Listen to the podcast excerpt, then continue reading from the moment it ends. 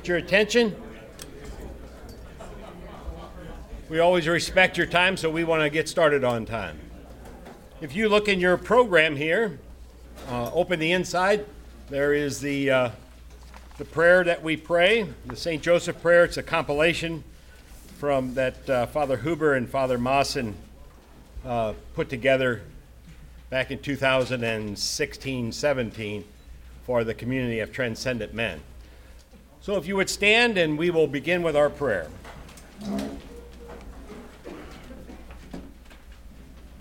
In the name of the Father, and of the Son, and of the Holy Spirit. Amen.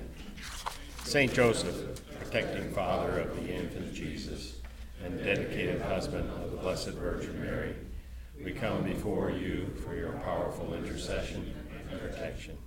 We turn to your courageous example to form and shape us in the knowledge of the presence. so that we can be examples for our family, our church, and our community. We lift up to you, St. Joseph, our joy and our pain, our success and our struggles.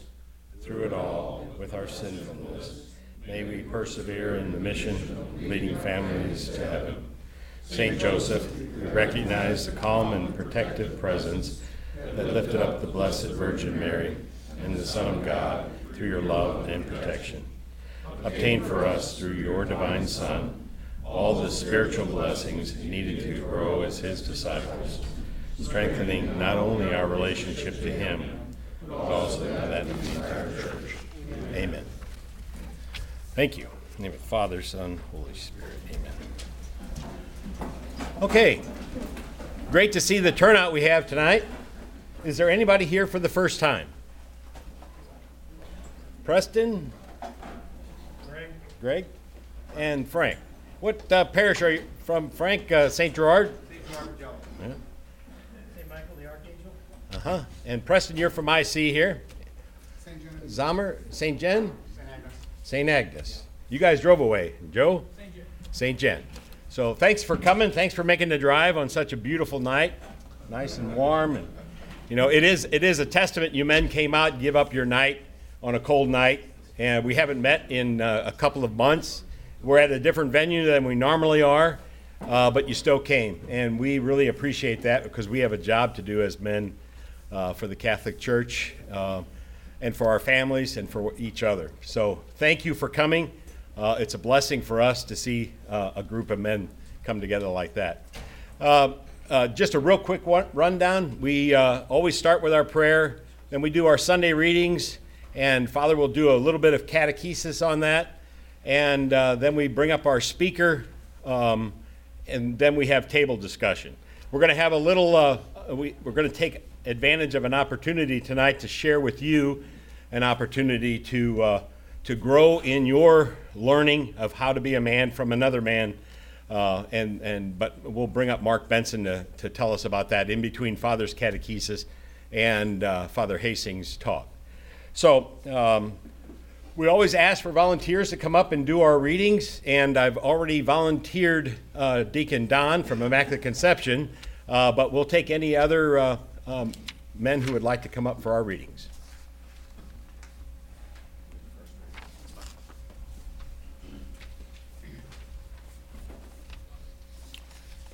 The first reading is from the prophet Isaiah. Thus says the Lord Share your bread with the hungry, shelter the oppressed and the homeless, clothe the naked when you see them, and do not turn your back on your own. Then your light shall break forth like the dawn, and your wounds shall quickly be healed. Your vindication shall go before you, and the glory of the Lord shall be your rear guard. Then you shall call, the Lord will answer. You shall call, cry for help, and he will say, Here I am. If you remove from your midst oppression, false accusation, and malicious speech, if you bestow your bread on the hungry and satisfy the afflicted, then light shall rise for you in the darkness, and the gloom shall become for you like midday. The word of the Lord. Thanks be God.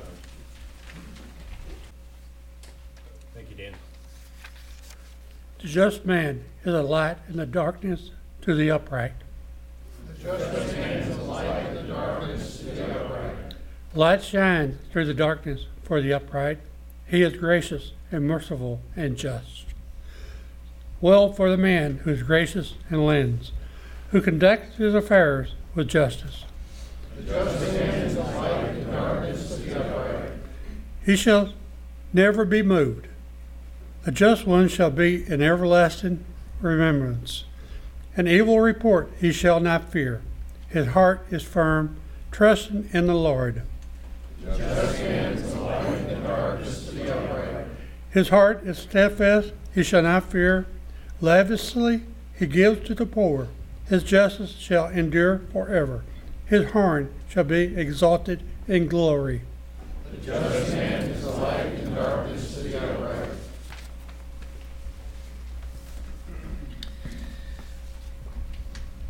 Reading from First Letter of Paul to the Corinthians. When I came to you, brothers and sisters, proclaiming the mystery of God, I did not come with sublimity of words or of wisdom, for I resolved to know nothing while I was with you, except Jesus Christ and Him crucified. I came to you in weakness and fear and much trembling, and my message and my proclamation were not with persuasive words of wisdom, but with the demonstration of spirit and power, so that your faith might rest not on human wisdom, but on the power of God. The word of the Lord.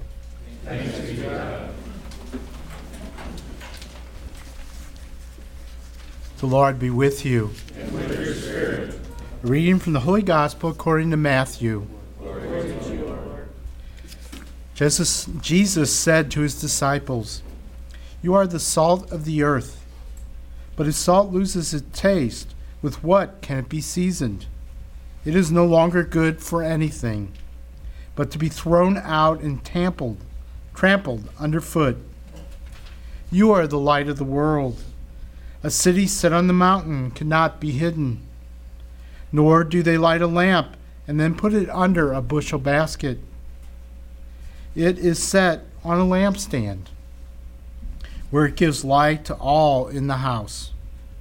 Just so, your light must shine before the others, that they may see your good deeds and glorify your heavenly Father. The Gospel of the Lord. Praise you, Lord Jesus Christ. Gentlemen, the Catholic Church is so blessed to have all these wonderful people teach us about the beauty of Catholicism. And one of those uh, awesome guys, as you know, I, I, I gravitate towards Scott Hahn and then John Bergsma. Uh, I, I subscribe to his uh, talk, and it's, he's just awesome. And in his discussion, his reflection on the readings, he really does highlight a beautiful thing. First of all, you guys know that I love, uh, I have a special affinity towards Isaiah. And uh, Isaiah was a, like a, a 8th century BC guy, lived in the 700 BC, and and then he was such an influential character that he had disciples writing for him in the in the 100 and 200 years after he died. And this is one of those cases here in, in Isaiah 58. So this was written during a time when Israel went through the uh, the Babylonian exile in, around 687 BC, and then they were coming back from the exile. And then notice how this disciple of, of Isaiah is talking about how share your bread with the hungry. And you can imagine you're one of the exile people coming back. You're like, well, that that's us. That's me. I'm I'm one of the hungry. We're one of the destitute. And uh, John Bergsma says what this Isaiah, this disciple of Isaiah, is highlighting is a jubilee year. That we they haven't had a jubilee year in over 50 years because of the Babylonian exile. And yet, what this this disciple is painting is, is a jubilee year. And what do you do in a jubilee year? You uh, reestablish your ancestry homes, and you you you uh, you uh, offer uh, you know just like what John says here. You uh, Isaiah says here. You offer the you clothe the naked, and you offer the homeless uh, shelter and everything else. So John Bergsma points that out.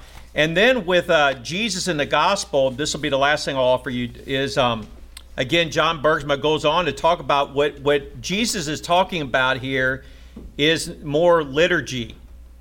And uh, Matthew, if you remember, he was a Jew, maybe not so devout, maybe he was, we don't know, but he was a tax collector.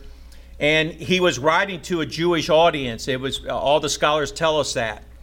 And so, as Matthew retells the story of Jesus' Sermon on the Mount that begins in chapter 5 of his gospel and continues on through chapter 7, but it begins with the Beatitudes. You remember the Beatitudes last week? Blessed are the poor in spirit.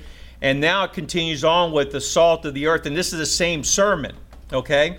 So, uh, when Matthew highlights that Jesus calls us salt, if you're a first century Jew, you can't help but think, oh, wait a minute, now we use salt for the liturgy of the tabernacles, uh, the Feast of the Tabernacles. And, and why do they do that? Because they have they, they see salt as a purification of the offered meat, uh, the offered animal, and the preservation. And so salt for the Jews, first century Jew, was a, a, a way that it, it, it solidified their covenant. It preserved the covenant that God has established with the Jewish through this, this poor animal. And so then we are the salt of the earth, we are the preservation, and, and we are the purification. And then uh, Matthew highlights Jesus' words with, and you are the light of the world. And again, uh, John Bergsma points out that in, in, the, um, in the Feast of the uh, Passover and in the Feast of the Tabernacles, they light these big, gigantic menorahs in the, and they, there's a bunch of them, and they light them up, and it lights up the world. And then Jesus goes on to talk about uh, the the um, uh, uh, uh city set on the mountainside, and we cat we can even as Catholics can figure this out. We know that that's the uh, on the mountainside that's Jerusalem, and it sits up on the mountainside and when you go as a faithful Jew to, to make your pilgrimage every year or every three years, depending on how faithful you are, you when you go up to Jerusalem, you got to go up. And, and then on top of that mountain is, is the, the Temple Mount. Next to it is Mount Zion.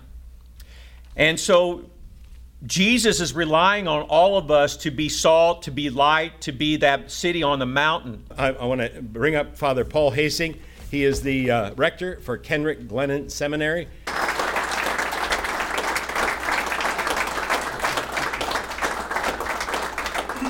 Yeah, grateful to be with you. Uh, Tuesday evenings are generally time for the men. Uh, they have house meetings. They'll sometimes have a gout. It's, it's, um, and it's early in the semester. Uh, starting next week, we have evaluations. So, uh, three to four times a week, from 7 to 9 p.m., we have evaluations each man has a half an hour to talk about what they've been going through in the year. So we'll start with the deacons next week.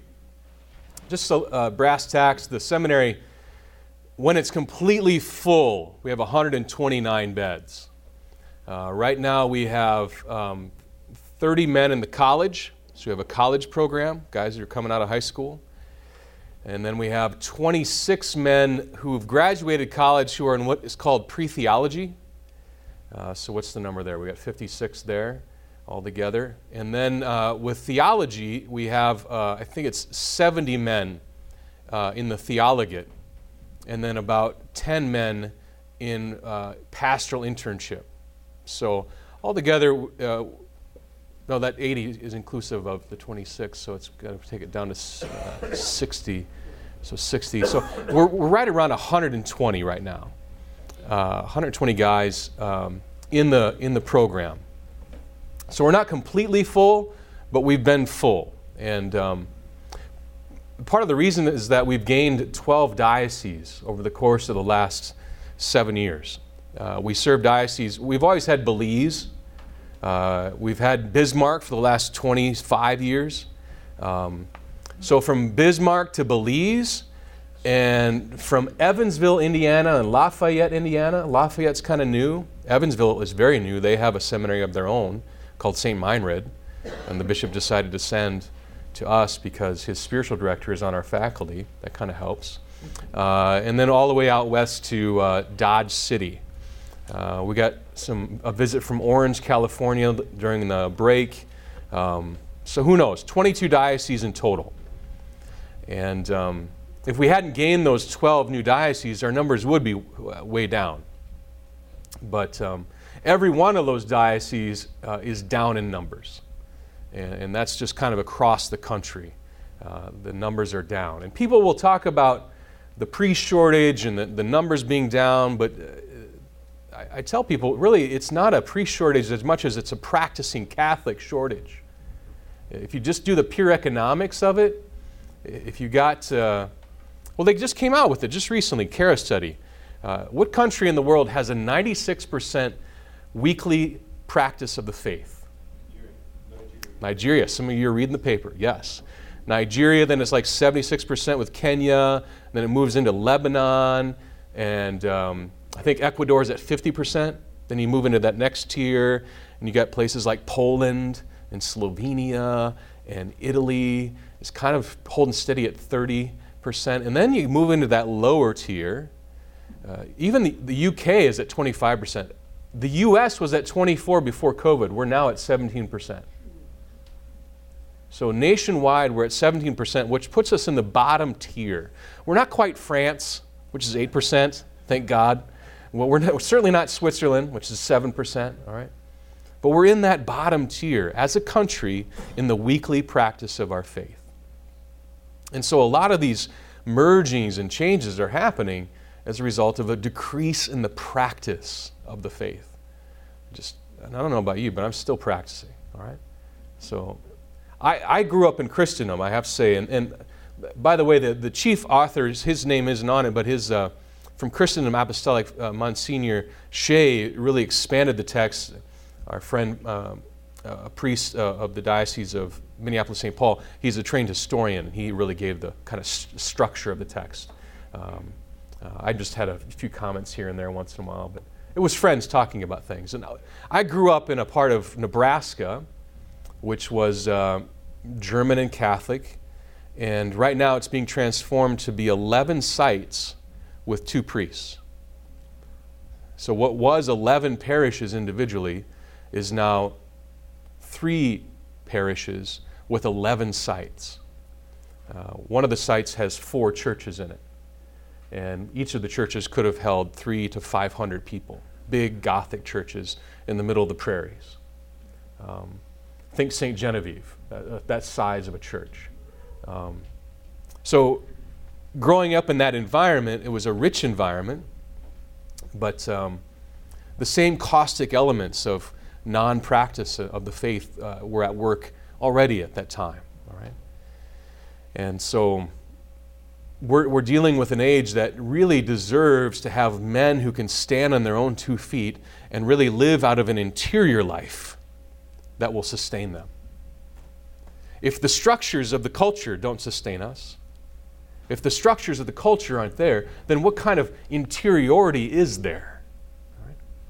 And we deal with this in the seminary. The seminary has a lot of structures. Here's your prayer time, here's your class time, here's your spiritual direction time. You get a lot of these structures. But they, we tell the, the men when you're on your break, your three weeks of Christmas, your, your 10 days for Easter, and your whole summer, what's happening is the exoskeleton of the seminary is taken away, and we find out if you have a spine.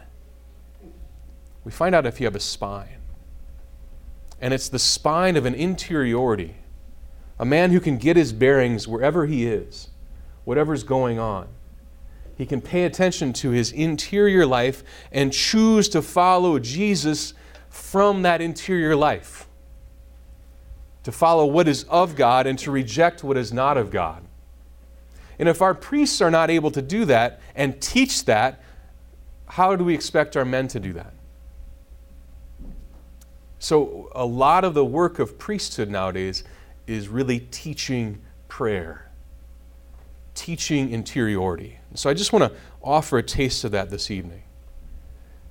And the questions that I've asked you to ponder, I've given you this sheet to um, as kind of a take home. You can fold it in half. I like things you can fold in half and put into a book. And you just open your book up one day and you're like, wow, I remember this. It fits in a Bible.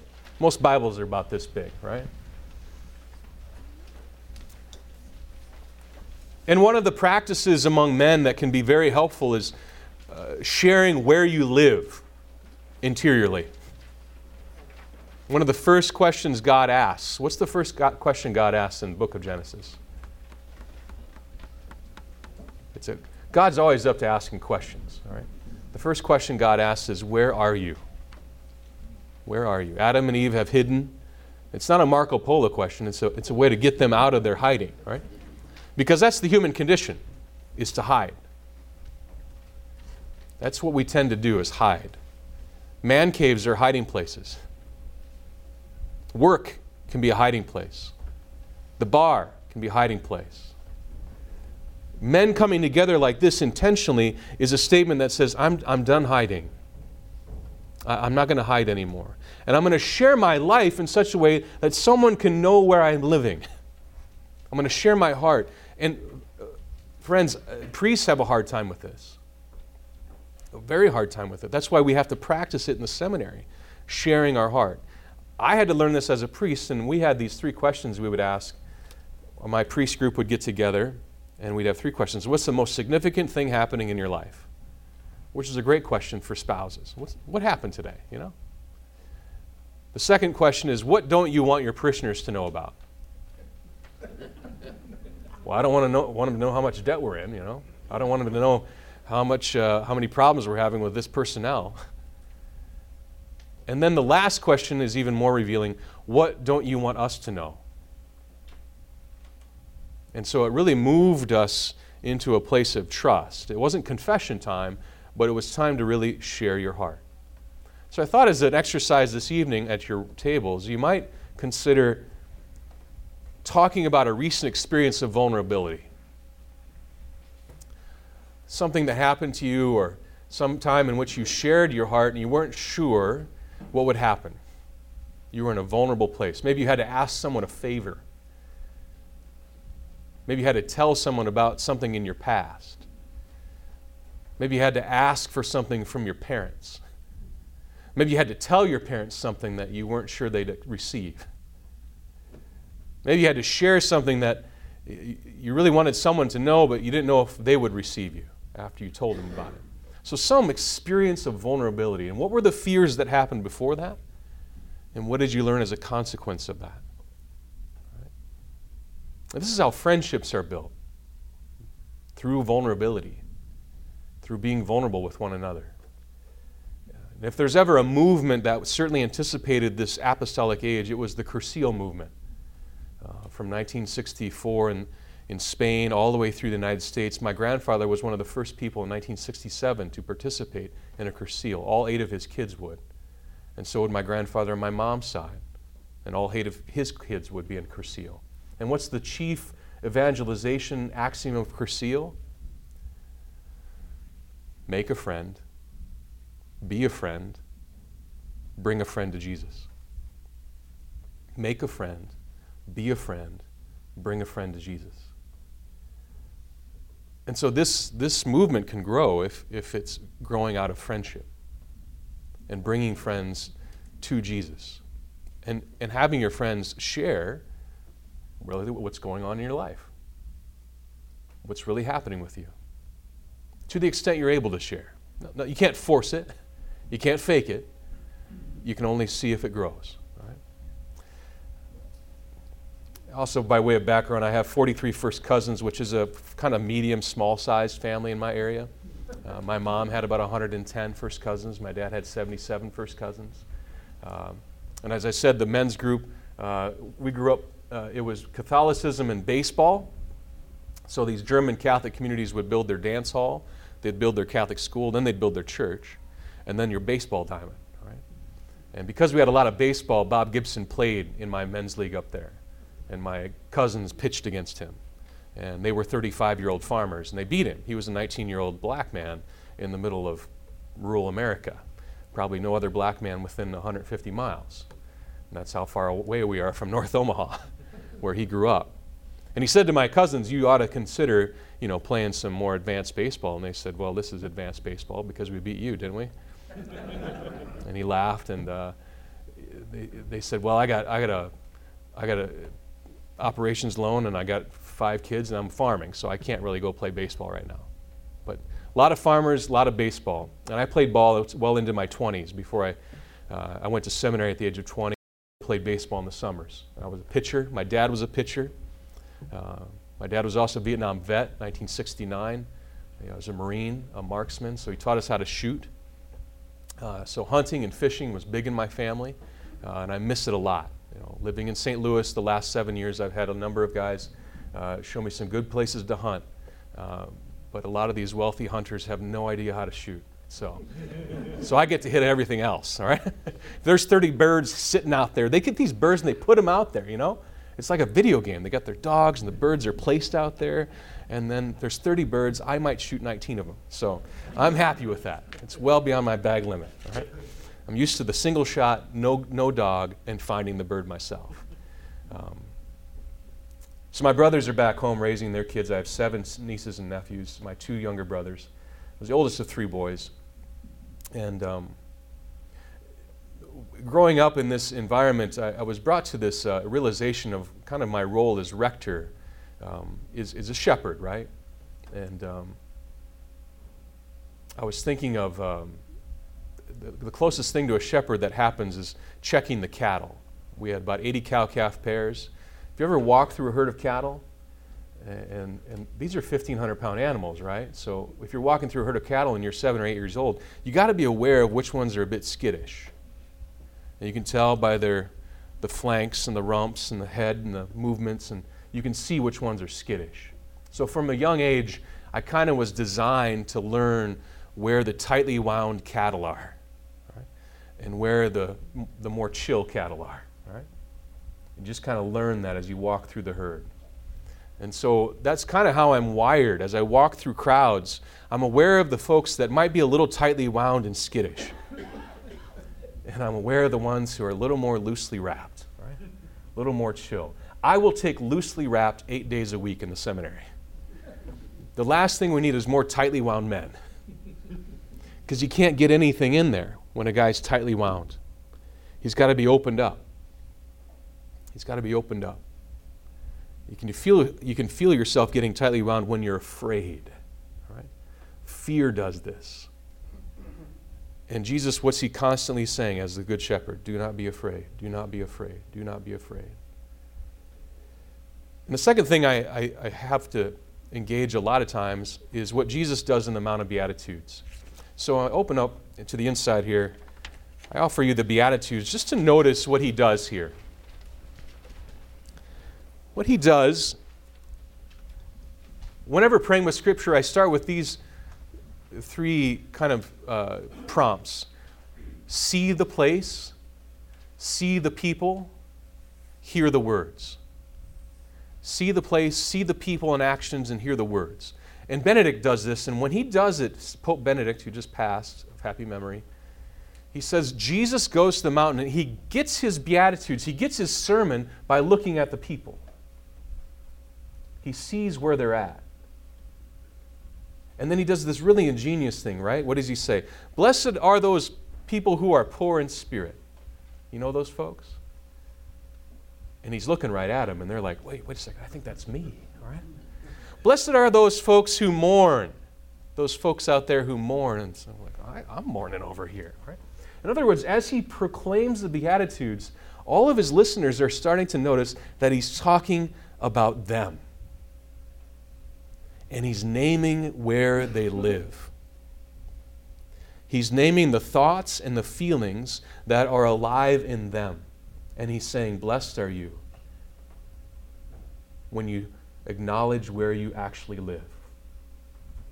You'll be met there. That's the good news.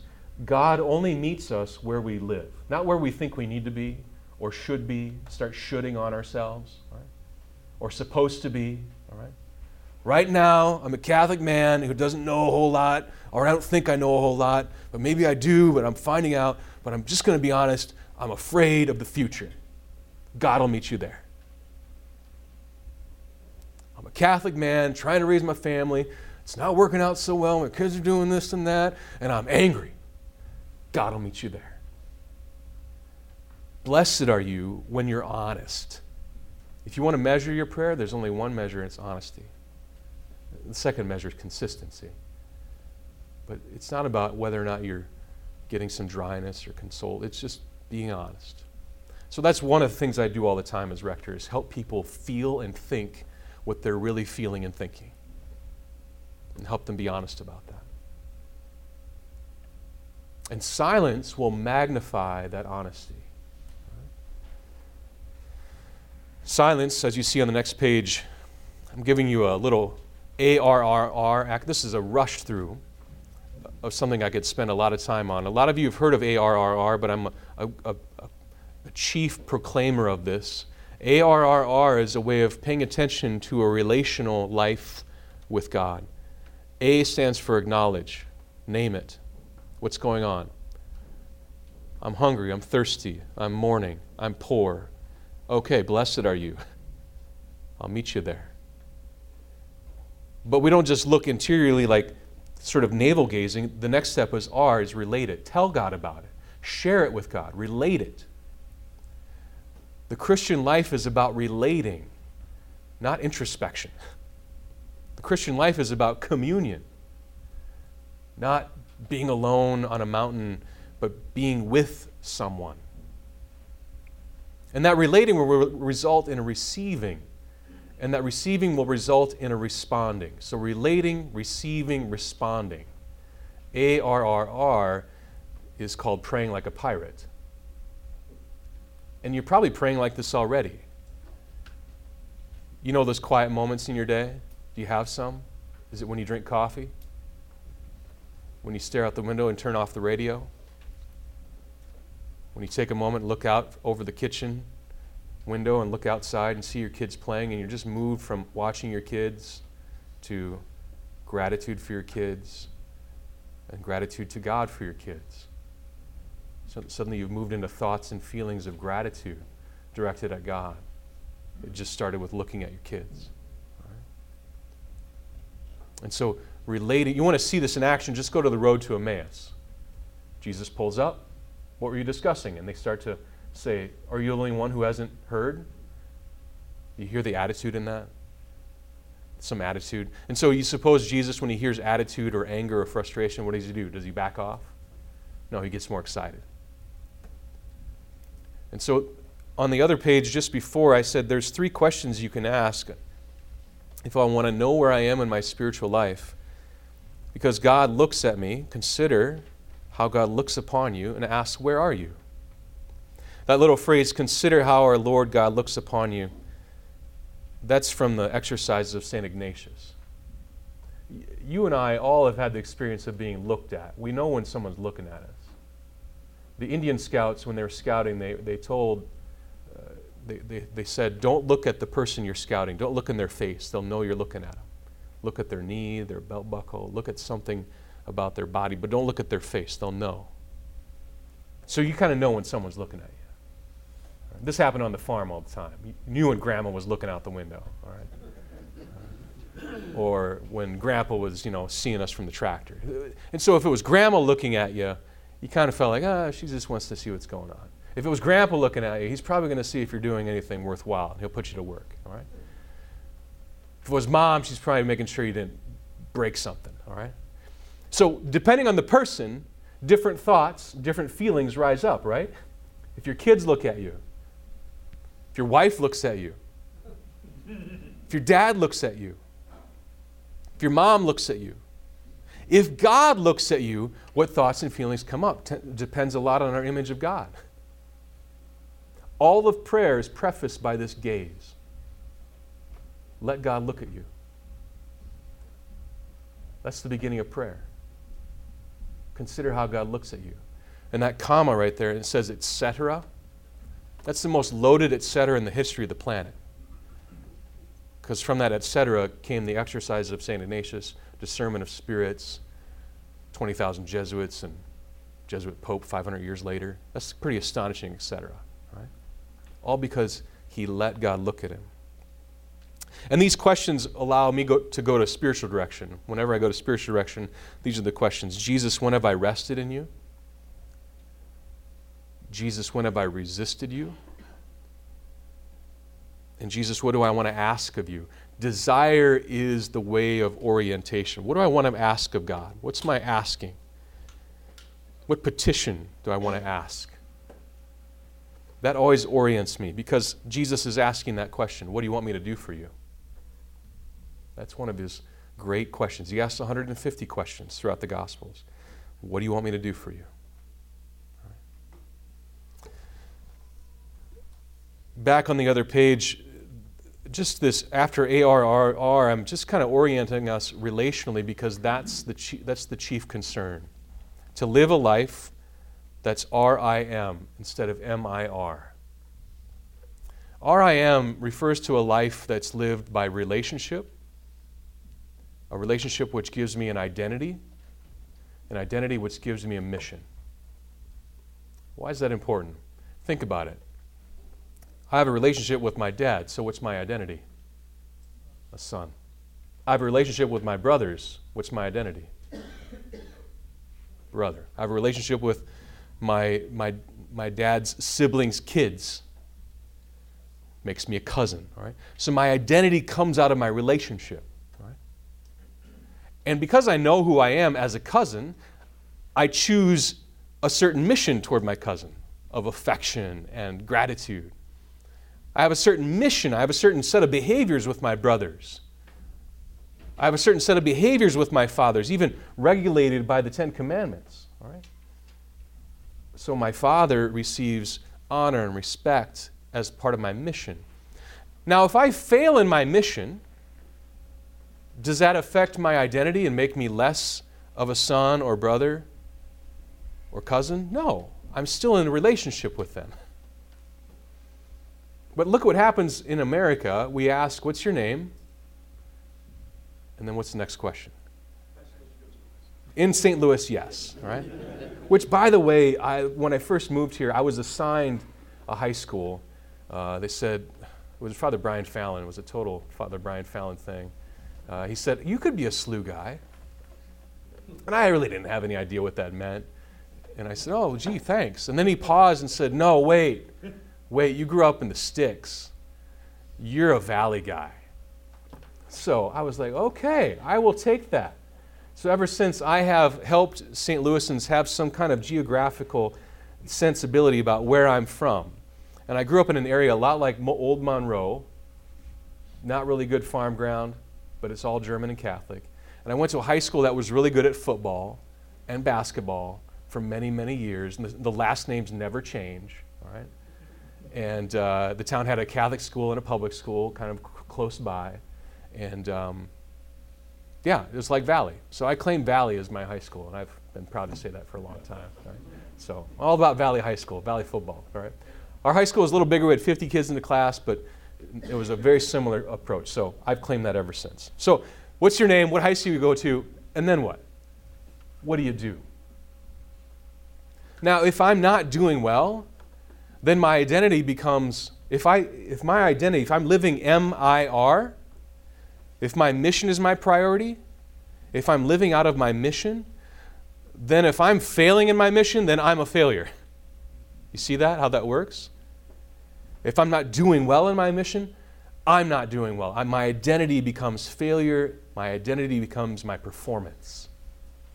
And that's a really miserable way to live a lot of prayer will push against that and start to live out a relationship.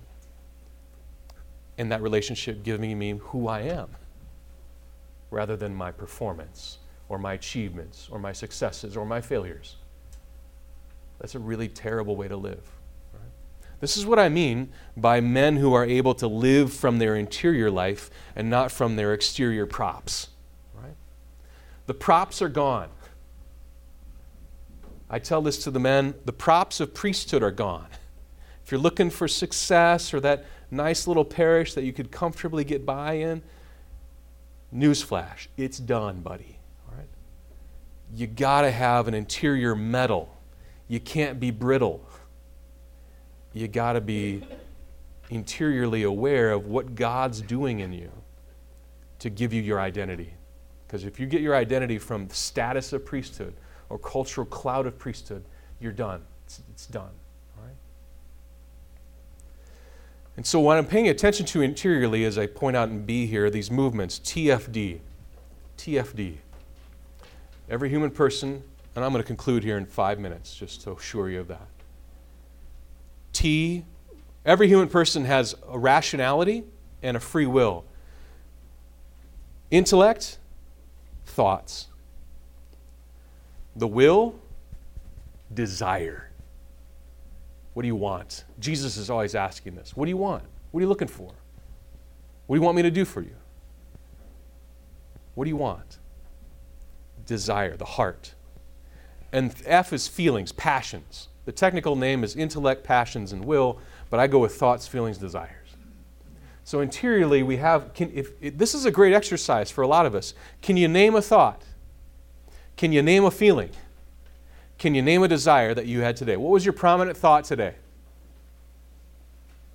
Tuesday. I think I have a lot of work to do. What was your prominent feeling? Impatience. I got a lot of work to do. I feel impatient. I feel sad. I feel worried. What was my, what was my desire, my prominent desire? I just want to get through the day. I want to get this done. I just want to get this done. Whatever that thought. So naming thoughts, feeling, desires is a lot about naming where you live. And if a lot of where I live is a lot of forcefulness and pushiness and pressurized life and drivenness, and I am tightly wound, I'm going to miss the relationship. It's a hellish way to live. So if you can come here and relax and be vulnerable, my goodness, you're well on the way to living in relationship rather than in isolation. Right? The Holy Spirit is always moving us into relationship. If someone's moving away from God, the Holy Spirit will shoot arrows at their legs so they stop running away from God. If a person's moving toward God, the Holy Spirit will always comfort. So the fact that you're all here says you're all kind of wanting to look for God. All right? At some point, you've had that Holy Spirit moment where, like, I can't live this way anymore. You've been pinched. Some, some people call it rock bottom. I can't live this way anymore. This is hell. Hell is living in suffering alone. That's hell. When I suffer alone. Desolation and consolation are these two movements closer to God, consolation being alone with God, desolation is being alone without, being alone, isolated. Desolation. I'll let you read through the rest of that on your own, but just to say this, I've offered you a litany here at the end that might prompt or prime the pump. It's called a Litany of the Childlike. And it was composed by one of our uh, seminary formators uh, who was just observing the men. And he was just noticing these trends. And the first movement names a lot of desolating thoughts and feelings, a lot of thoughts and feelings that take us away from God, take us out of love, move us into being tightly wound and fearful where I try to figure things out and fix them on my own. And I don't ask for help. I don't petition. I don't cry out. I don't share. I'd rather suffer alone. Believe me, I know this well. I'm a German Catholic farm kid, all right? You don't ask for help. If it's going to go wrong, it will, all right? My mom would say, I shouldn't have to ask you to do this. Right? You should see it. My dad would say, see work and do it. Right? These are echoes in my life. Right? It's not, it's not traumatic stuff like big T trauma, but it is like, it still kind of poisons my spiritual life. It doesn't work so well, all right? I shouldn't have to ask you, God, for everything. Because that's what my parents said, all right? So I got some twisted up images of God here. Get untwisted by the silence. Like, oh my gosh, why do I believe these things about my Father? And Jesus is so good on this, right? If you who are wicked know how to give good things to your kids, how much more does your Father? Talk about a slap across the face. What do we believe about God our Father? What desolating things keep us enslaved and small and not asking? The second part of this litany is filled with consoling thoughts and feelings. Where are you living? Where do you live most of your days? This isn't a moral question. This isn't a blame question or a shame question. It's just a spiritual question. And if I know where I'm living spiritually, I can ask for something different. And that's what you're doing here tonight. And so those questions about vulnerability might be amplified by this litany. And even just sharing tonight. All right, so here's a vulnerability. I, I was vulnerable with my men not long ago because I told them this is the hardest time of year for me. It's the time of year in which I buried my cousin on my birthday. My birthday's tomorrow. And he died in a car wreck. He was burned to death. And um, I was at his bedside, first one there. And his fiancee was there. She was my classmate. And it was 27 years ago now. Uh, but you don't forget those. He was going to be 21 years old, and I was turning 20. And, um, and so a lot of my life was an exclamation point with that moment because he's the son of my dad's twin brother. And my dad and uh, his twin brother, they farmed down the road from each other. And so he was like an older brother for me. So, what do you learn in trauma like that when you lose someone you love? I will never love like that again. If I love, I'll get hurt. And just to say that out loud to you, men, is, is to be vulnerable with you. And for a long time, I thought that wasn't worth talking about. But it's always worth talking about what affects us deeply so that it gives others permission to talk. So, this is the, the hardest time of year for me. But it's also a blessed time because the more I speak of it and share it with God and share it with others, the less I'm alone with the pain. And the healing comes in. You don't forget, but the pain now has blessed are you because I'll be here with you. For a long time, I was alone. Vulnerability moves us out of the aloneness, moves us out of the shame, if you ever want to see a great uh, YouTube video, I'll recommend this one. Brene Brown is her name, B R E N E, Brene Brown. She talks about vulnerability as the source of creativity, the source of initiative, and the source of real productivity. She was giving a talk to a computer engineering firm, and they said, We just want you to help us become more productive and uh, creative and and, and just, just better at our jobs. And she said, I'm going to talk about vulnerability then. And they said, No, you don't need to talk about vulnerability. We just need you to help us become more creative and take initiative. And she said, Okay, fine. And then she talked about vulnerability, and they became much more creative. It's the source of real creativity and real I- initiative. You can hear it in what you see in these witnesses of these men. I thought and felt this way, then I brought other men with me and now I'm not alone. That's a pattern, not just in the apostolic age, that's a pattern for every age. Right? And so let's pray this litany of childlike. And then let's take some time with those questions at your tables, okay? And I'll be available for some Q&A. I think, do we want to do that at all? Or? We'll, we'll do the table questions if that's all right. Yeah, great, great, great. I'll stick around for a little bit. Yeah. So let's pray. It's a litany, so you get deliver me, Jesus, and Jesus grant me on the other side. So together, uh, from the fear that keeps me from trying new things, from the fear that it will be too hard to change, me, from the fear that God is asking too much, me, from pretending to have it all together, from the desire to impress, from self reliance, from the poison of comparison. From the shame that leads to self condemnation, from rumination on the past, me, from anxiety about the future, me, from the illusion that I'm in control, me, from the lie that I have to earn your love, from the lie that I'm a burden or an inconvenience, from the lie that I should just try harder, from the lie that you want only my strengths and not my weaknesses, from the lie that I have to stop sinning before I can approach you from the lie that I'm alone, from the lie that I'm the only one with these struggles, from the temptation to give up. Just pause for a moment of silence and notice what's ringing in your heart as you hear those fears and lies. Maybe there's one or two you just want to mark for yourself.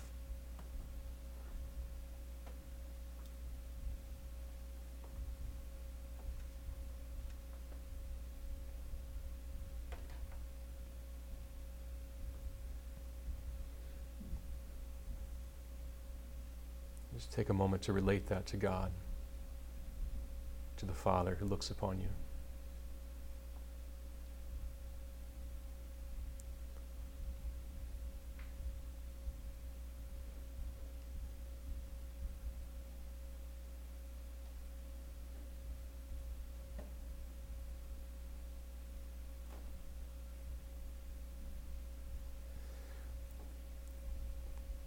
together we continue. Jesus, grant me. So say that together. Jesus, grant me. Trust in your Father's providential care for me. Trust in your desire and ability to heal me. Trust that the Holy Spirit is constantly guiding me. A heart full of gratitude. The conviction that success in this life depends more on you than it does on me. The conviction that your power is made perfect in my weakness. The conviction that I am known and I'm loved.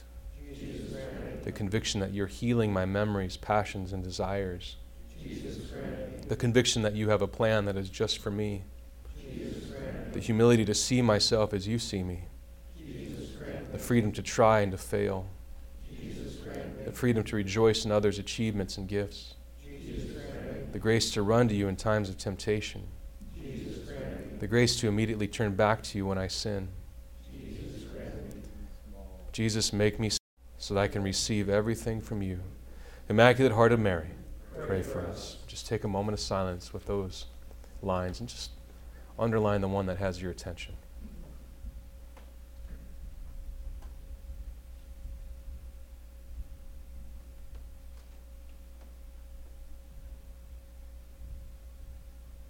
And bring that petition to God. Ask, relate.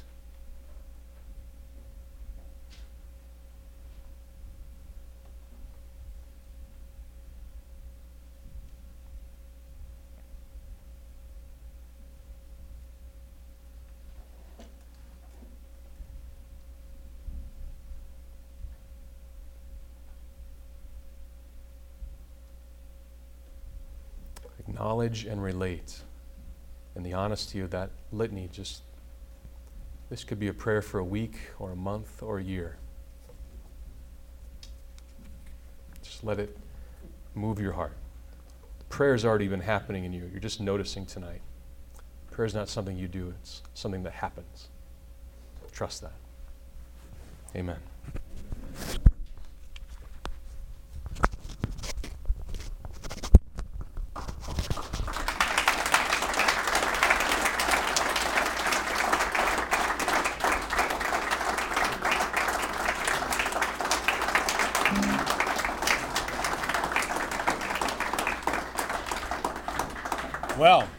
Thank you, Father. Um, we'll take. Uh, you have those questions in front of you. I'll just read them real quick. You can take a. Uh, we'll take about a minute for each question. Please write down an answer. Uh, this will help you at your table discussion, and we'll we'll we'll cut the table discussion to a certain length, uh, so you guys can a- ask Father uh, Hoesing any questions you might have, and then maybe we can get everybody out here a little earlier this evening. So, can you name a recent experience of vulnerability? Can you name a recent experience of vulnerability? And Father's talking about being vulnerable and the men in the in the seminary. It, it works with your wife too if you're courageous enough to do it and really share from your heart. Because you're yoked to her and she to you and you both to God. So he's there for you.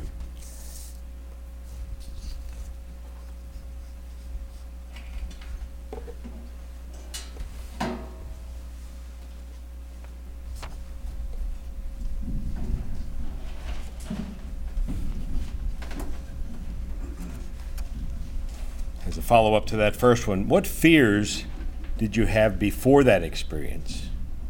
What did you learn as a result? What fears did you have before that experience? What did you learn as a result?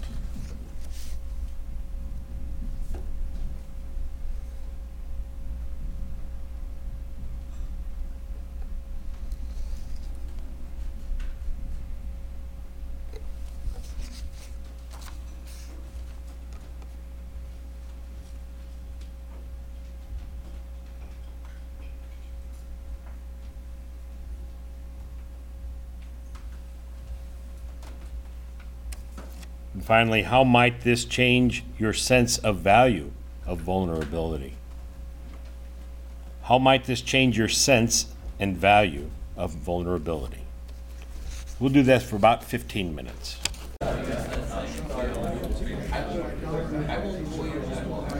Okay, if you got your questions for Father, he'll make his way up here. You know, did you guys hear he said um, his birthday is tomorrow? So he he probably won't get a happy birthday song at the seminary tomorrow. So we could give him one tonight, couldn't we? All right, ready? Happy birthday to you. Happy birthday to you. Happy birthday, dear Father. Happy birthday to you. Appreciate that very much. Never gets old. All right. Any any questions arising for the good of the group here? We, our table kind of wondered if you could bilocate because we felt like you were in our offices today when were- we were talking about work hard. Yeah, yeah. Bilocating. I, really, really familiar. just a, a lot of the spe- the best. Think of it this way: the best doctors. A friend of mine just went to Mayo Clinic. He's he had some problems, and he had six days of tests. And um, at the end of the six days of tests, the um, the physician said, "All right, um, in July you probably started feeling like this." He's like, "Yeah," and then you probably thought it was this. He's like, "Yeah," but it was really this. Really? And then in August, this started happening to you. Yes. And it got worse in September. Absolutely. And so, what's that, what's a good physician doing? He's describing your symptoms and tracking what's happening to you because he's done all the testing, he's put it together, and he's telling about your experience to you in a way that's now like, I totally understand why I was thinking and feeling that. That is what Ignatius did with the rules of discernment of spirits. He said these things in these rules that when you read them, you're like, oh my gosh, that's what happened to me. And so the rules of the discernment of spirits are not like some outside thing to help us out, but really the power of the rules is just describing our life to us, describing what's happening to us. And that's what Jesus does so well all throughout the scriptures. And that's why he uses stories and parables, so you can, like, well, that's me. I thought and experienced that. Unless our spiritual life is connected to reality, it's, it's going to be just me trying a bunch of stuff. I got to live in my reality, and that's how that happens. Just paying attention. Just paying attention. That's like 85% of the spiritual life. Pay attention, all right? So thanks for pointing that out. Yeah you're, you're on the right track, as they would say. Keep paying attention. Other questions? Back row. Yeah, you would ask us to print out one of the litanies and the grant fees. Yeah, whatever you like, yeah. So I'm gonna Okay, you, uh, so you, uh, just to repeat the question, I'd asked you to look at which line in the litany got your attention. Yeah. So I was, and I don't mean to put you on the spot, but I will. Um, which ones would you pick out? Oh, you know, uh, the self reliance one's a big one for me. Yeah. Yeah. And uh, the, in the Jesus grant me, just grant me confidence in your love for me, you know, Con- conviction of your love for me. And I gave two book recommendations, and I just want to point those out. On the front, the first book re- rec- recommendation is called I Believe in Love. It's the foundational text for all of our men in seminary because they're men, they're good men, they want to tr- try to figure things out and fix what's going on, but that can get a guy down a road of getting more and more tightly wound. Relax your way into trusting that you're beloved. That's the real exercise. Notice how difficult it is for a lot of us to receive praise, affirmation, gratitude, just, uh, just like birthdays are hard for me, all right? Somebody came to my office today and said, uh, Hey, are you ready for tomorrow to be all about you? I was like, What do you mean? It's your birthday. I was like, Oh, gosh, dang it, I forgot that. So I'm going to hide tomorrow, all right? I'm going to take a trip. No, I'm, it, so just notice that it can actually be very penitential to be more receptive to affirmation and less deflection of it just to re- that was a penance for me when I was leaving a parish. It was the hardest penance in my life I'd gone to confession to my spiritual director, and he said, You know what? When you leave the parish, people are going to say some things to you. And I just want you to have one response not praise God or God be praised for that or you're so kind to say that. You're so good to say that. Thanks for saying that. Those are all forms of deflection. They're all forms of diminishment. He said, I just want you to say thank you and receive it and believe it. Oh, that was penance. Right? Just to receive love. When we receive love, it puts to death lots of deadly things. That's what penance does. It puts to death the deadly. So self reliance is deadly for me, and it's really prominent for me. Receiving love is the way out of that. And if I can lead men into that, that's, that's, that's a lot of the work of seminary formation. Yeah. yeah. Thanks for asking. Please, Paul. Um, Jesus never went to university. His disciples never went to university. And I understand that priests need to go to university to become like Jesus. But for the rest of us, if the universities are teaching this this wokeness and um, this um, gender ideology, do we need to discourage our children from going to university, or should we should we pick and choose their classes for them, or should we encourage them to be mechanics and carpenters and plumbers? it's we're not going to be able to insulate our kids. We're just not going to be able to shelter our kids. Uh, we're going to have to raise our kids to be discerning and capable of making choices in the midst of all this. All right? And, and, and that kind of well equipped, critical thinking child is much better off than the one who's been sheltered, if you will. Right? So we want to we want to build up capable children. I have my brother. He's got an 18 year old son and let me tell you, he's got a great head on his shoulders. I would put him in any university and he could choose rightly. He's chosen rightly really consistently. In high school, this stuff is happening in high school. There, and the internet's given him such access, and he just has no time for it. He's not antagonistic. He's not, you know, angry. He's just a really even kid, and a lot of that's come through athletics. He's had to make choices that allow him to be a good athlete and wokeness will not allow that. It's a, his choices allow him to be a good athlete and a good teammate and a good leader. And so that's what's going to allow him to be a good university student. So before we go into a protectionism mode and a sheltering mode, let's build up our kids to be critical thinkers all through that high school phase, all right? Because that's how they mature, all right? And just to say this out loud about seminary, seminary has four parts. Intellectual formation is just one of the four parts. Um, I had 42 classmates in Rome. 13 of them left the priesthood. They were the smartest guys in my class. They were the best intellects in my class. They aced all their exams. So, doing well intellectually is not the way into the best priestly formation.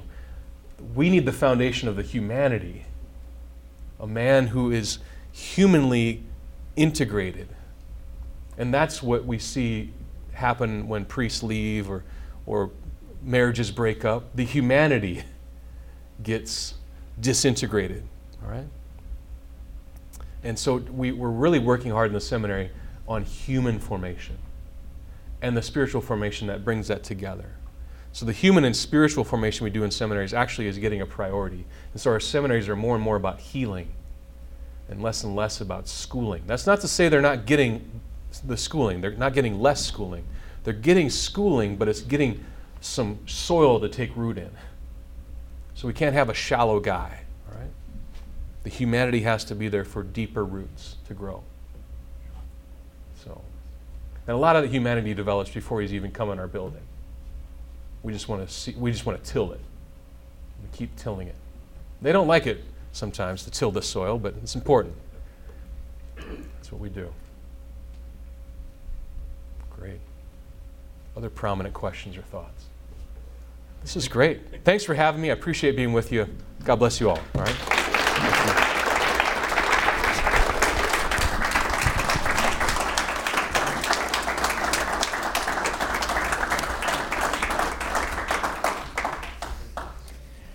Thank you again, Father. Um, the uh, I can't encourage you guys enough. Uh, talks about the vulnerability and all that. If you can get into a, a small men's group, form one. If you get one other guy, that's a small men's group, and then you can add men to that.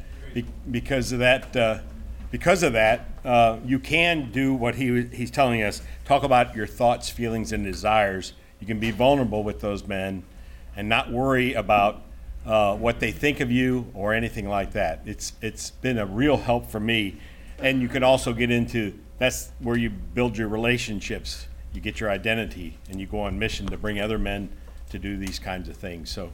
Um, I can't encourage that enough uh, to get into a small men's group or form one yourself. You guys deserve it, really. And that's where CTM comes in, and specifically then, that's where the MCTs are going to come in. So we're going to invite Mark to explain a little bit more about how we can be salt and light of the world. And remember, too, for those of you who don't know, um, uh, Mark and I, we've known each other for almost, what, 42, 40, whatever years, 40 plus years. He was my football coach at Valley Catholic. He was the first one to get all this started. He won the, the first two state championships down there at Valley Catholic. And he and I have been really, uh, uh, and along with the rest of the guys, we've been really on fire with this men's cross training.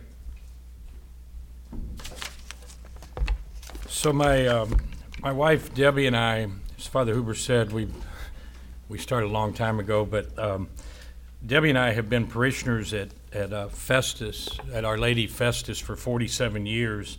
Just as kind of an introduction, we've been um, we have four married daughters. Uh, each was married in the church.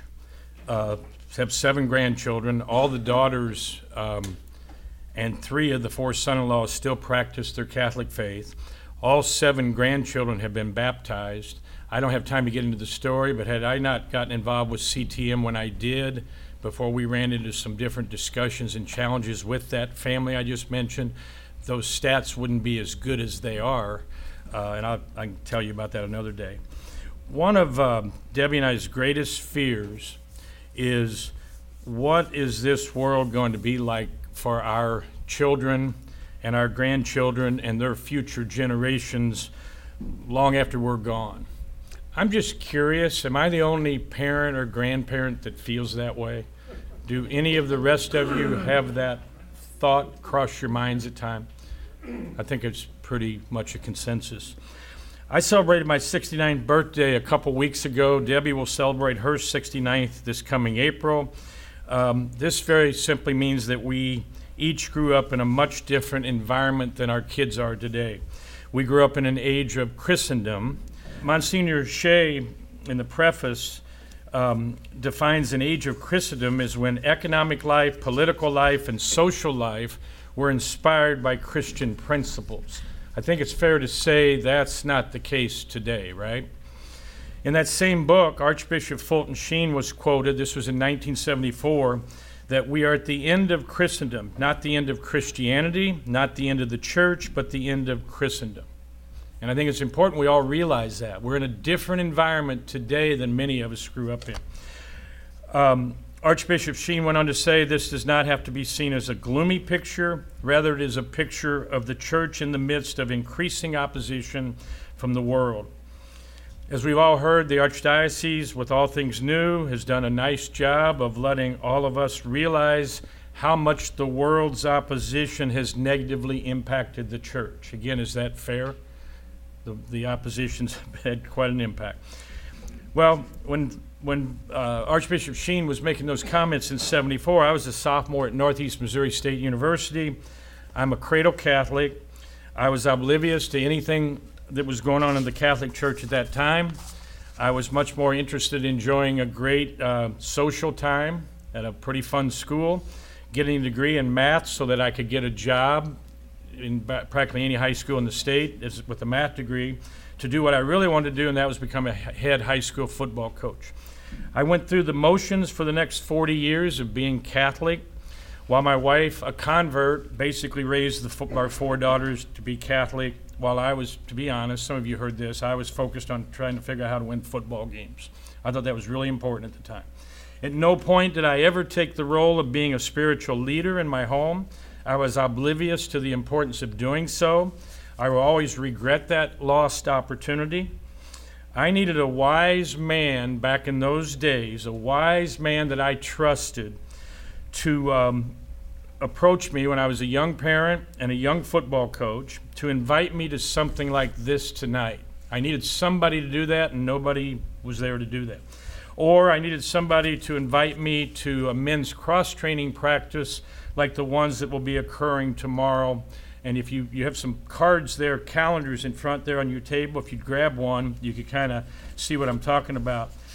Again, I never had anybody do that when I was a young parent, a young football coach. I never had a wise man that I respected come up and help me in that respect. I wish they would have. I want to fast forward to September 17, 2017. That's when Father Huber called me, said he wanted to come by my house on a Sunday afternoon um, around 3 o'clock. And he wanted to, when, when he got to my house, he said, or he basically wanted to tell me about an idea had gotten a hold of him.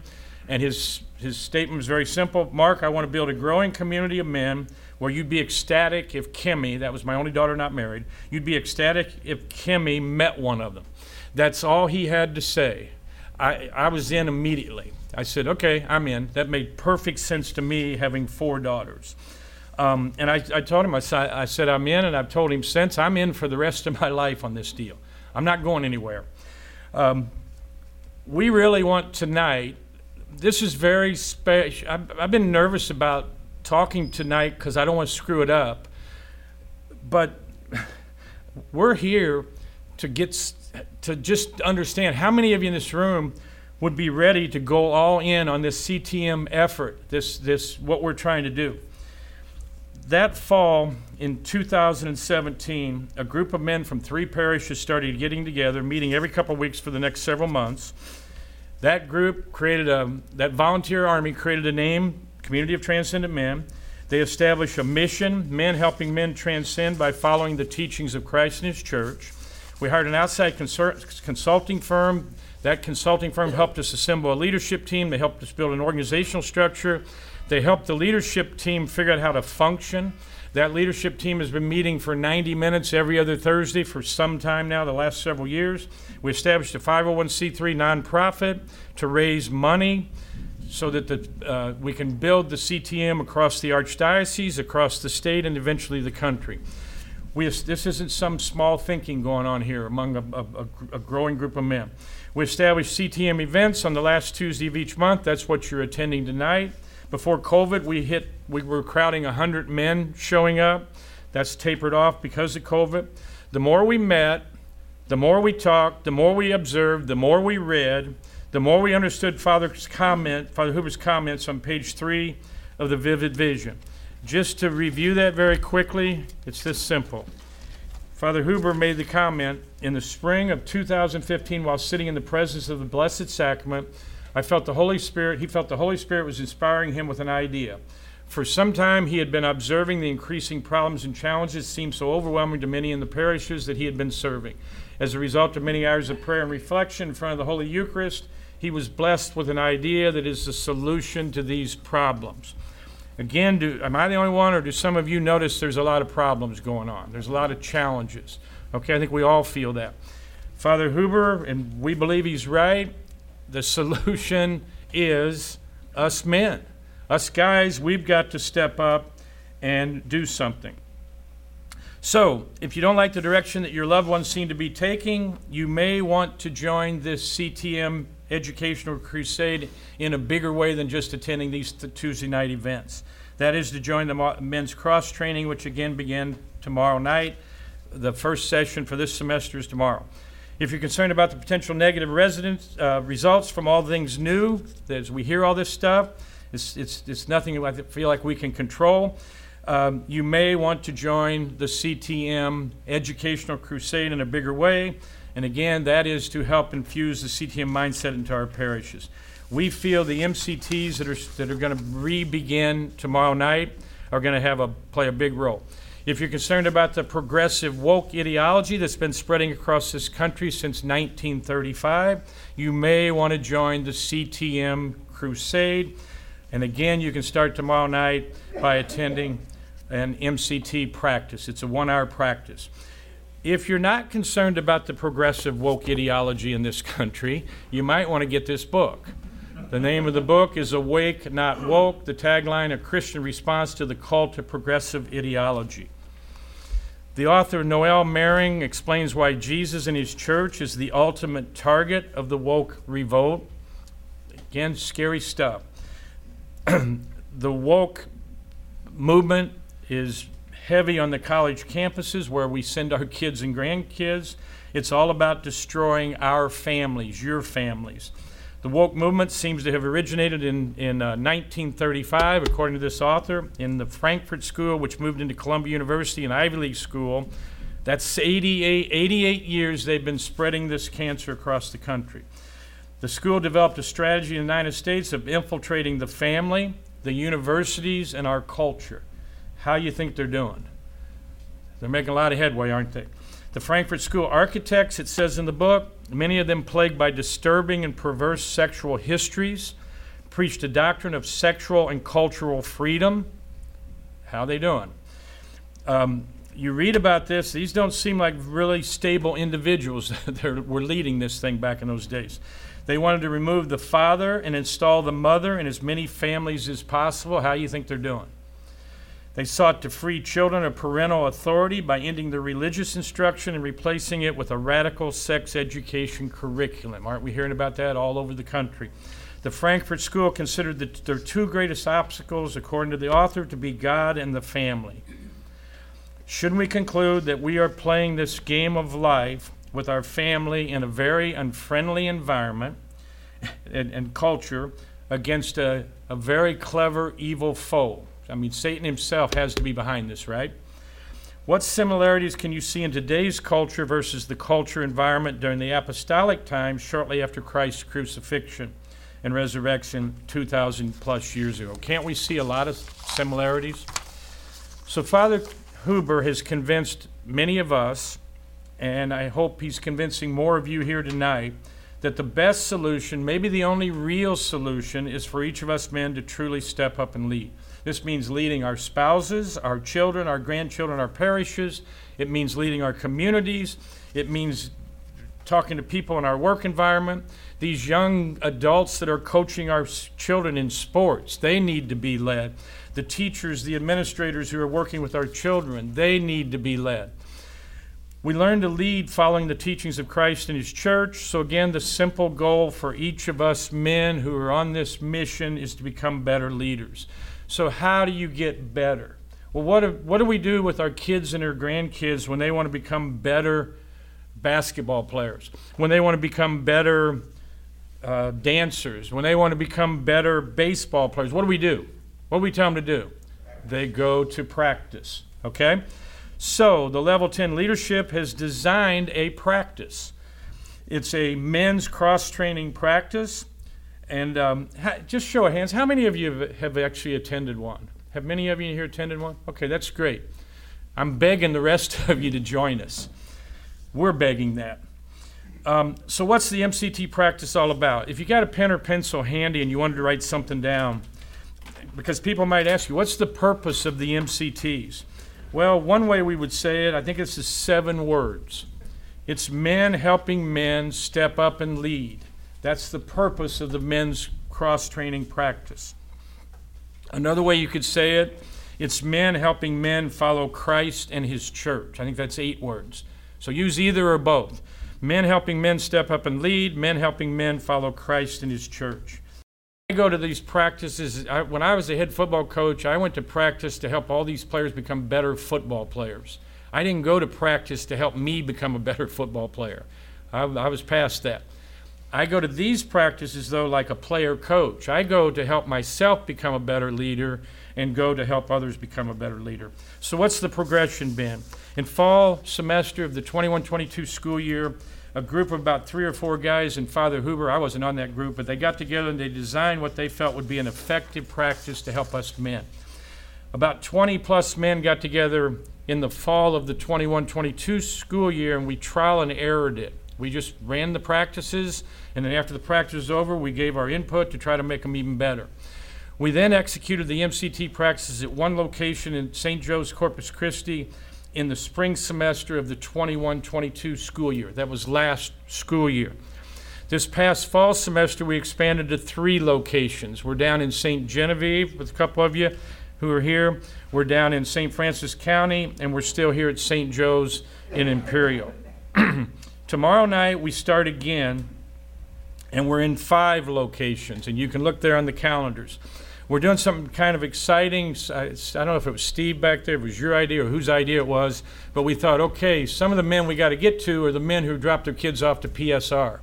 So tomorrow night, Matt, help me out, from 5:20 5:25 to 6:25. The campus at St. Joe's is, is busy Wednesday night, so we can't meet there. We're going to meet at the intermediate building of the Windsor School District, which is five minutes from St. Joe's.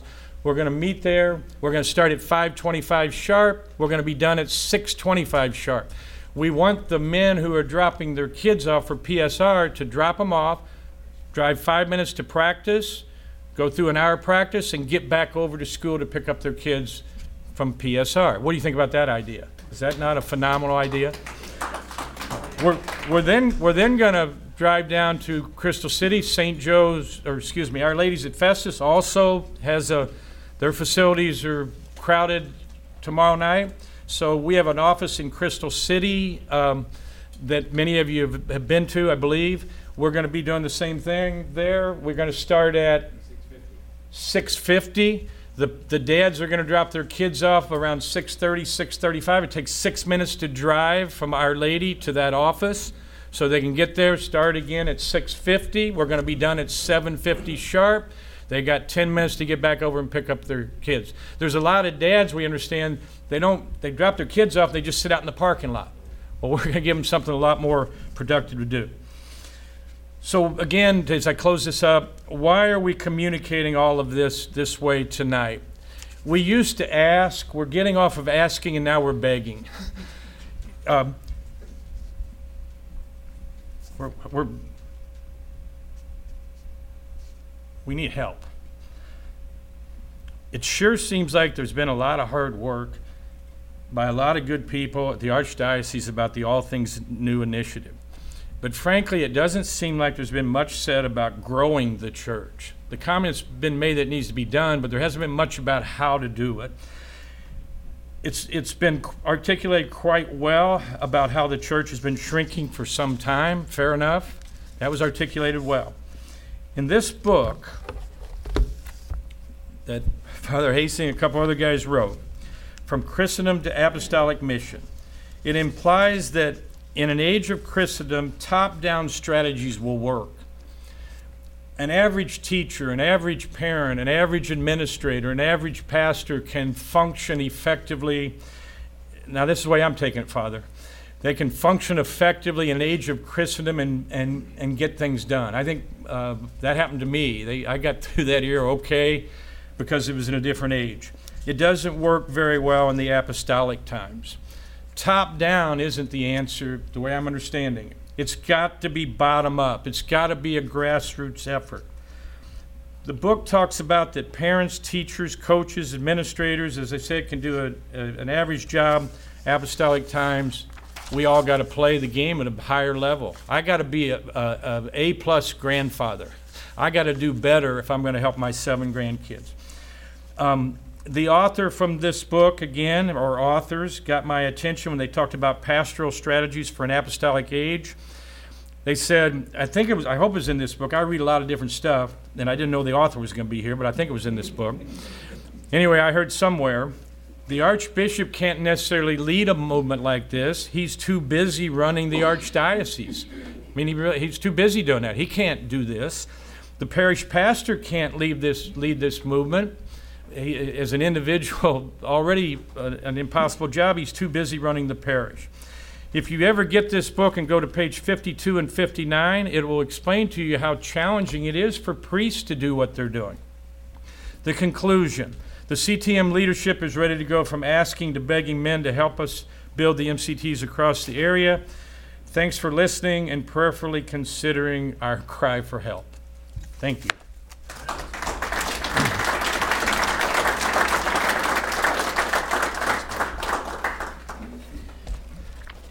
Thank you, Mark. we did, we wanted to take that opportunity uh, in, in order to get that information out, and I think Mark did a good job. We have to go to practice if we want to get better. Um, I, I apologize. Um, I, I should have mentioned this earlier. Um, we are here tonight because of a mix-up in St. Joseph. We weren't weren't on the recurring calendar, so they didn't have space for us. And we scrambled at the last minute. I asked Monsignor Knight, "Can we have room A?" and he graciously let us have it. There was nothing going on in here, so Monsignor, thank you very much for allowing us to, to hold it here tonight. Appreciate that. Not only that, thank you for being here. It, it, it really does us men a lot of good, especially who are on the leadership team, when we come and there are priests present and deacons present. They're, they're giving up their time, which they already give so much, because they know it's important to, to be seen and be at these events. So uh, thank the deacons that are here, and Father Knight, and Father Huber, and Father Hoesing. Thank you. Uh, we always hear about, or, or we should be hearing about, uh, how the Holy Spirit works, how we have to be open to the Holy Spirit's promptings, and how are we doing that? That We have to listen to, for the Holy Spirit, and we're so busy that we, we, we don't even have time to listen sometimes. But I tell you, it is, if you can develop a habit of listening, um, it, it can really pay huge dividends. And, I, and I'll tell you a, a little bit. I was going to, um, I was working on, uh, I, I help uh, Dennis and Brent in the operations side to find speakers for these events. And um, I went to Forming Men for Christ uh, down at St. Joe in Clayton. They meet once a month on the second Thursday, 6:30 a.m. mass, and then they go downstairs like this in a room like this for a talk. And uh, I went to uh, one, and I think it was May, and I was there, and uh, Father Mason, who has gone back up uh, to, is it North Dakota? South Dakota. Uh, he was going, he's not uh, at the Kenrick-Glennon anymore, but he was the sp- scheduled to be the speaker. And he was at St. Joseph, and the, the pastor there asked him if he could celebrate a funeral mass. So he said, sure, he'd help him out, and he got a fill in speaker, and the fill in speaker was Deacon Keating. And so if you were at the August event and you heard his talk on Eucharist and confession, um, well, if you have if you didn't hear it, go to YouTube. It's up on YouTube on the uh, Catholic CTM webpage. Um, it was it was amazing to hear him talk, and but I he gave the talk in the basement at St. Joseph that morning, and I listened to his talk there about how he was assigned here and assigned there, and why he's in St. Louis now, and some other things, and and so I followed him over to the stairway and said, "Hey, would you come and speak?" And he said, "Sure." And he he was here in August. And had I not gone there and had Father Mason not done the funeral mass and asked Deacon Keating, none of that would have happened. Well, lo and behold, last year we were doing what a CTM man looks like in that booklet, The Vivid Vision. We were trying to hit all those topics. But that's how listening to the Holy Spirit and acting on those things comes about. I mean, we can do all these nice things and come here every month, but if we never take an action, it's really not going to move the needle. That's the biggest thing that that these men's cross trainings uh, are about. We have a really short six-minute talk by a man like any one of you in here. Some of you guys are giving a talk this semester, but it's a guy that gets up every day, puts on his pants, and goes out and tries to provide for his family. And they're going to give a really brief talk after an introduction. We're going to have time for, for discussion of the questions from the speaker that the last 10 minutes are an opportunity for you to sit there and look at what, what in my life can I change? Because the speaker is going to say, I used to be like this, and I made these changes, and now my life is like this, and this has been the effect for my family and my friends. So you're going to get an opportunity to do that after listening to the talk and share with the men at your table. I'm committing to do this for between now and the next time we meet and then you're going to be held accountable. So, an action that you're going to take and be held accountable for. That's what's going to move the needle. That's what's going to make a difference. So, we really encourage you to come. So, thank you again for coming. Just a couple of uh, quick reminders. Tomorrow night, we start our very first men's cross training practice. There's one in Hillsboro, and then uh, there'll be a repeat performance in, um, in um, Crystal City. No, I'm sorry. Why did I say Hillsboro? Thank you. It's at Windsor Intermediate Center. If you go to our website, you can find all the information there. But that one starts at 5:25. We get you out at 6:25 sharp. We pray the rosary 25 minutes before that start time. We're praying the rosary for the men who are coming.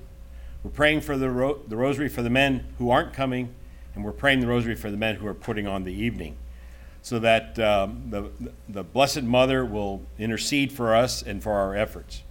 Uh, then in Crystal City, at, we'll do that. The rosary will start 25 minutes before 6:50, so about 6:20, 6:25 down there. So we encourage you, uh, bring somebody with you, and you don't have to make all nine of them that you see on there. If you can make one, we think you'll come back for more. But if you can't make it till the third or fourth week, you don't, you're not out anything because they build on, they don't have, they're not structured to build on each other. It's a man getting up there and, and being vulnerable, sharing where he was and what he had to do, and it isn't, it, it's not just this grandiose story. Everybody's got a story. Everybody in this room has a story. We let the Holy Spirit guide us, and we can share that story too. And and we learn from each other. That's how we grow. That's we, there's a lot of wisdom in this room. You can see it by the the gray hair. So we we we need to sh- we need to share that with or no hair, as in Father's case. Uh, Monsignor, would you give us a blessing after the Saint Michael prayer?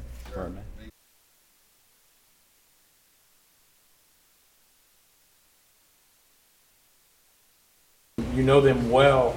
We haven't done the best job of advertising this, getting this out to everybody. Uh, we're gonna do better, but please call, you've got good relationships where you know the dads. Just call and, and articulate to them that, hey, you got this opportunity and love for you to show up. Okay.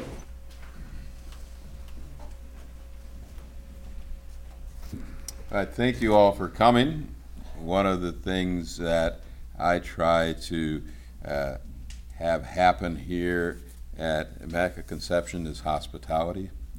I think that's a big way to get people to know that God is gracious, God is good. If they see that we're gracious, we're good. So, uh, whatever we can do to be hospitable, we will try to do. So uh, I was glad we had the opportunity to, to uh, have a space to have you. Uh, and I pray that you know the love and the mercy of God. Uh, Lord, we ask that you bless us by helping us to know that you're with us, particularly in times of struggle, times of difficulty, times when we may feel isolated, uh, may feel up against it. Uh, give us an awareness that empowers us, that invigorates us, that moves us, that we may in turn empower, invigorate, and move others. I pray that God's Spirit be with you throughout the night, that you may rest peacefully and wake tomorrow to uh, the glory of a new day. May God bless you, Father, Son, and Holy Spirit. Thank you all.